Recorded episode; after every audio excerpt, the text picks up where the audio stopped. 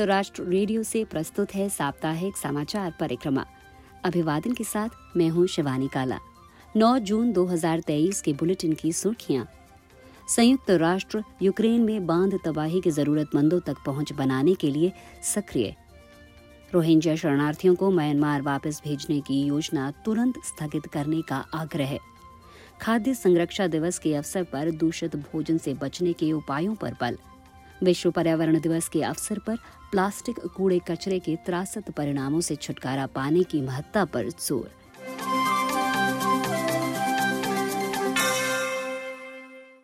हम आपको याद दिलाते चलें कि विश्व परिप्रेक्ष्य वाली समाचार सामग्री के लिए आप हमारी वेबसाइट पर भी आ सकते हैं। पता है news dot U N dot org slash H I आप हमारा न्यूज़लेटर भी सब्सक्राइब कर सकते हैं। जिससे समाचार आपको हर दिन खुद ब खुद मिल सकते हैं। अब समाचार विस्तार से। संयुक्त राष्ट्र की मानवीय राहत एजेंसियों ने यूक्रेन में कखोवका बाँध के ध्वस्त होने के बाद उपजे गंभीर हालात के मद्देनजर देश को भरोसा दिलाया है कि यूएन इस तबाही से प्रभावित हुए लोगों को समर्थन व सहायता पहुँचाने के लिए प्रयासरत है। अधिक जानकारी के साथ हैं सचिन गौड़। यूक्रेन के खेरसौन शहर के पास कखोफका बाँध के ध्वस्त होने के बाद विशाल स्तर पर जरूरतें उत्पन्न हुई हैं और स्थिति लगातार बदल रही है।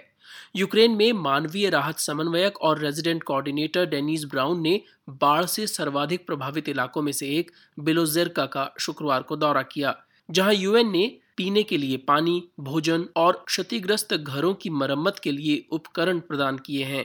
इसके लिए पाँच राहत ट्रकों का काफिला भेजा गया है। गौरतलब है कि यूक्रेन के राष्ट्रपति वोलोदिमीर जेलेंस्की ने बुधवार को कहा था कि इस तबाही के बाद संयुक्त राष्ट्र और अन्य मानवीय सहायता संगठनों के आरंभिक राहत प्रयास अपर्याप्त रहे हैं। इसी विषय पर पूछे गए एक सवाल के जवाब में यूक्रेन में यूएन की शीर्ष अधिकारी डेनिस ब्राउन ने कहा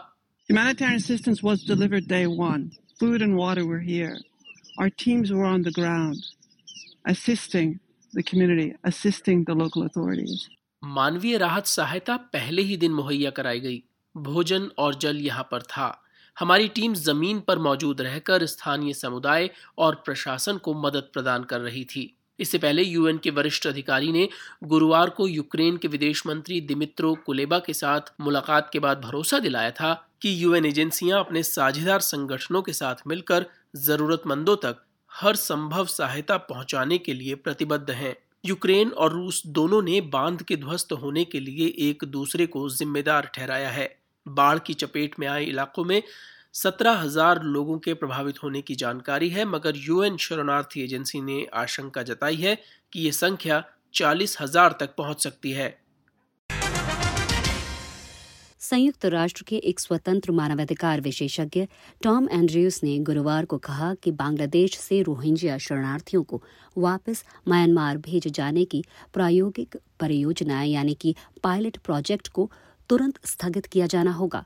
म्यांमार में मानवाधिकारों की स्थिति पर संयुक्त राष्ट्र के विशेष रेपिटोर टॉम एंड्रयूस ने आगाह किया कि म्यांमार से रोहिंग्या समुदाय के जीवन और स्वतंत्रता के लिए गंभीर जोखिम है। विशेष रेपिटर ने ज़ोर देकर कहा कि जिन सैन्य अधिकारियों ने रोहिंग्या समुदाय के विरुद्ध जनसंहार रूपी हमले किए थे, वे अब सत्तासीन हैं और नागरिक आबादी वाले इलाकों पर हमले कर रहे हैं। रोहिंग्या लोगों को नागरिकता व अन्य अधिकार देने को नकार रहे हैं।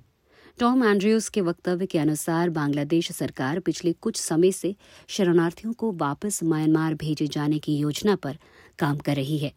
म्यांमार वापस जाने वाले लोगों को राखीन प्रांत में आवाजाही केंद्रों से होकर गुजरना होगा, जिसके बाद उन्हें नए सिरे से बनाए गए पंद्रह गाँवों में बसाया जाना है। मगर इस चिन्हित क्षेत्र से उनके लिए किसी अन्य जगह स्वतंत्र रूप से आने जाने की अनुमति नहीं होगी। यूएन मानवाधिकार उच्चायुक्त कार्यालय ने बताया कि इस वर्ष मार्च में म्यांमार में सैन्य प्राधिकरण ने बांग्लादेश में शिविरों का दो बार दौरा किया था। संयुक्त राष्ट्र एजेंसियों ने बुधवार 7 जून को विश्व खाद्य संरक्षा दिवस के अवसर पर खाद्य मानकों की अहमियत को रेखांकित करते हुए आगाह किया है कि भोजन जनित बीमारियाँ विश्व भर में हर वर्ष, हर दस में से एक व्यक्ति को अपनी चपेट में लेती है। एक रिपोर्ट के साथ हैं महबूब खान। डब्ल्यूएचओ और खाद्य एवं कृषि संगठन एफ़ के अनुसार, दूषित भोजन खाने से विश्व भर में हर दिन लगभग 16 लाख लोग बीमार पड़ते हैं और हर साल चार लाख बीस हज़ार लोगों की मौत होती है। वर्ष 2023 में इस दिवस पर भोजन संरक्षा उपायों व मानकों की भूमिका पर ध्यान केंद्रित किया गया है, जिससे ये सुनिश्चित किया जा सके कि हम जो भी चीज़ें खाएँ, वो सुरक्षित हों। डब्ल्यू की सहायक महानिदेशक डॉक्टर मारिया नियरा का कहना है कि खाद्य संरक्षा का हमारे स्वास्थ्य पर सीधा असर होता है। कैंसर से लेकर अतिसार तक 200 से अधिक बीमारियों की वजह बैक्टीरिया, वायरस, परजीवी और रसायन से दूषित खाद्य पदार्थों का सेवन किया जाना है। उन्होंने एक वीडियो संदेश में कहा कि हम खाद्य संरक्षा के बारे में तभी सोचते हैं जब हम बीमार पड़ते हैं। और हमें इसके बारे में और अधिक सोचने की ज़रूरत है, क्योंकि भोजन जनित बीमारियों की पूरी तरह रोकथाम संभव है।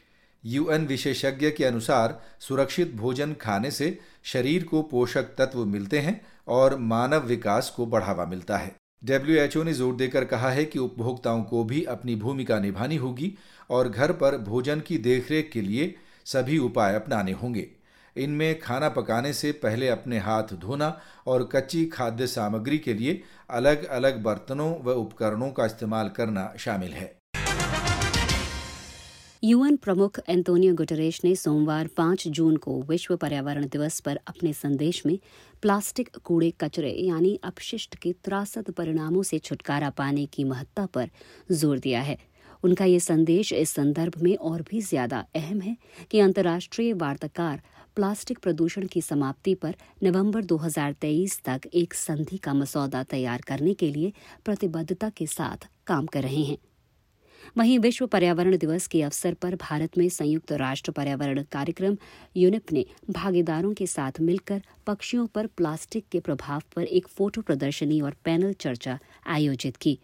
इस चर्चा में संयुक्त राष्ट्र पर्यावरण कार्यक्रम की 2022 की चैंपियंस ऑफ़ द अर्थ पुरस्कारों की विजेता डॉक्टर पूर्णिमा देवी बर्मन ने भी भाग लिया। नई दिल्ली में हमारे सहयोगी अंशु शर्मा ने डॉक्टर पूर्णिमा देवी बर्मन के साथ विस्तार से बातचीत करके ये जानने की कोशिश की कि प्लास्टिक से पक्षियों पर किस तरह का असर पड़ रहा है। हम हारगिला यानी कि एजुटेंस स्टॉक पक्षी को बसाने के लिए असम में हम लोगों के साथ, जनसाधारण के साथ इनको बसाने का, संरक्षण का मुहिम करते हैं। हम हारगिला पक्षी को हम, हमारे ट्रेडिशन में कल्चर में हमने इंटीग्रेट कर दिया है। 2014 में मैंने डॉक्टर के साथ वेटनरी डॉक्टर के साथ कुछ पक्षियों को 17 बर्ड्स का हमने पोस्टमार्टम किया। वहाँ पे हमने सार बच, सार बच्चों में जो डेड हुआ था तो वहाँ पे कुछ एक ऐसा रिज़ल्ट मिला मिला। एक एक बार एक बच्चा में तो हारगिला के बेबी में तो हुफ मिला, लेकिन तीन, बाकी तीन में प्लास्टिक्स मिला और और नेल्स नेल्स मिला और ऐसे ही कुछ अनयूजल मेटेरियल्स मिला।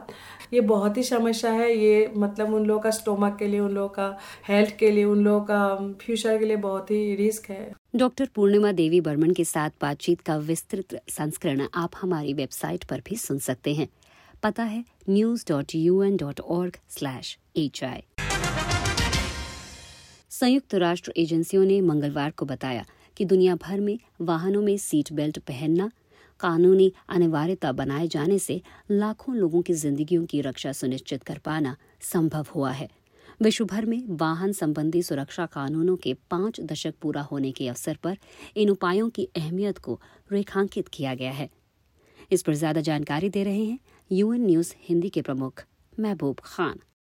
सड़क सुरक्षा के लिए संयुक्त राष्ट्र के विशेष दूत ज्यो टॉड ने कहा कि सुरक्षा बेल्ट की अनिवार्यता, दोपहिया वाहनों के लिए हेलमेट और सड़क सुरक्षा के लिए राजनीतिक प्रतिबद्धता में मजबूती ने 1970 के दशक के बाद से यूरोप में सड़कों पर होने वाली मौतों में कमी लाने में निर्णायक भूमिका निभाई है।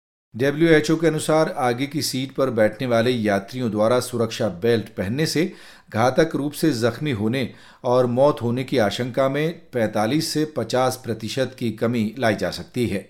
संयुक्त राष्ट्र की नियामन संख्या 16 के तहत वाहनों में सीट बेल्ट लगाए जाने और उसे पहने जाने की तकनीकी जानकारी दी गई है और ये वर्ष 1970 में लागू की गई थी।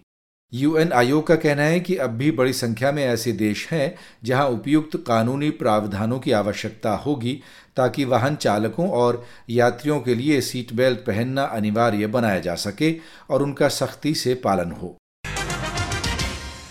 और अंत में एक संक्षिप्त खबर। संयुक्त राष्ट्र महासभा में मंगलवार को मतदान के ज़रिए सुरक्षा परिषद के पाँच नए अस्थायी सदस्यों का चुनाव हुआ है। दो वर्ष के अस्थायी कार्यकाल के लिए चुने गए इन पाँच देशों के नाम हैं अल्जीरिया, गुयाना, कोरिया गणराज्य, सिएरा लियोन और स्लोवेनिया।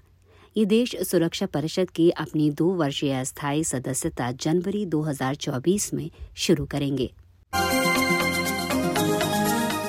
तो आज के बुलेटिन में बस इतना ही। अब शिवानी काला को अनुमति।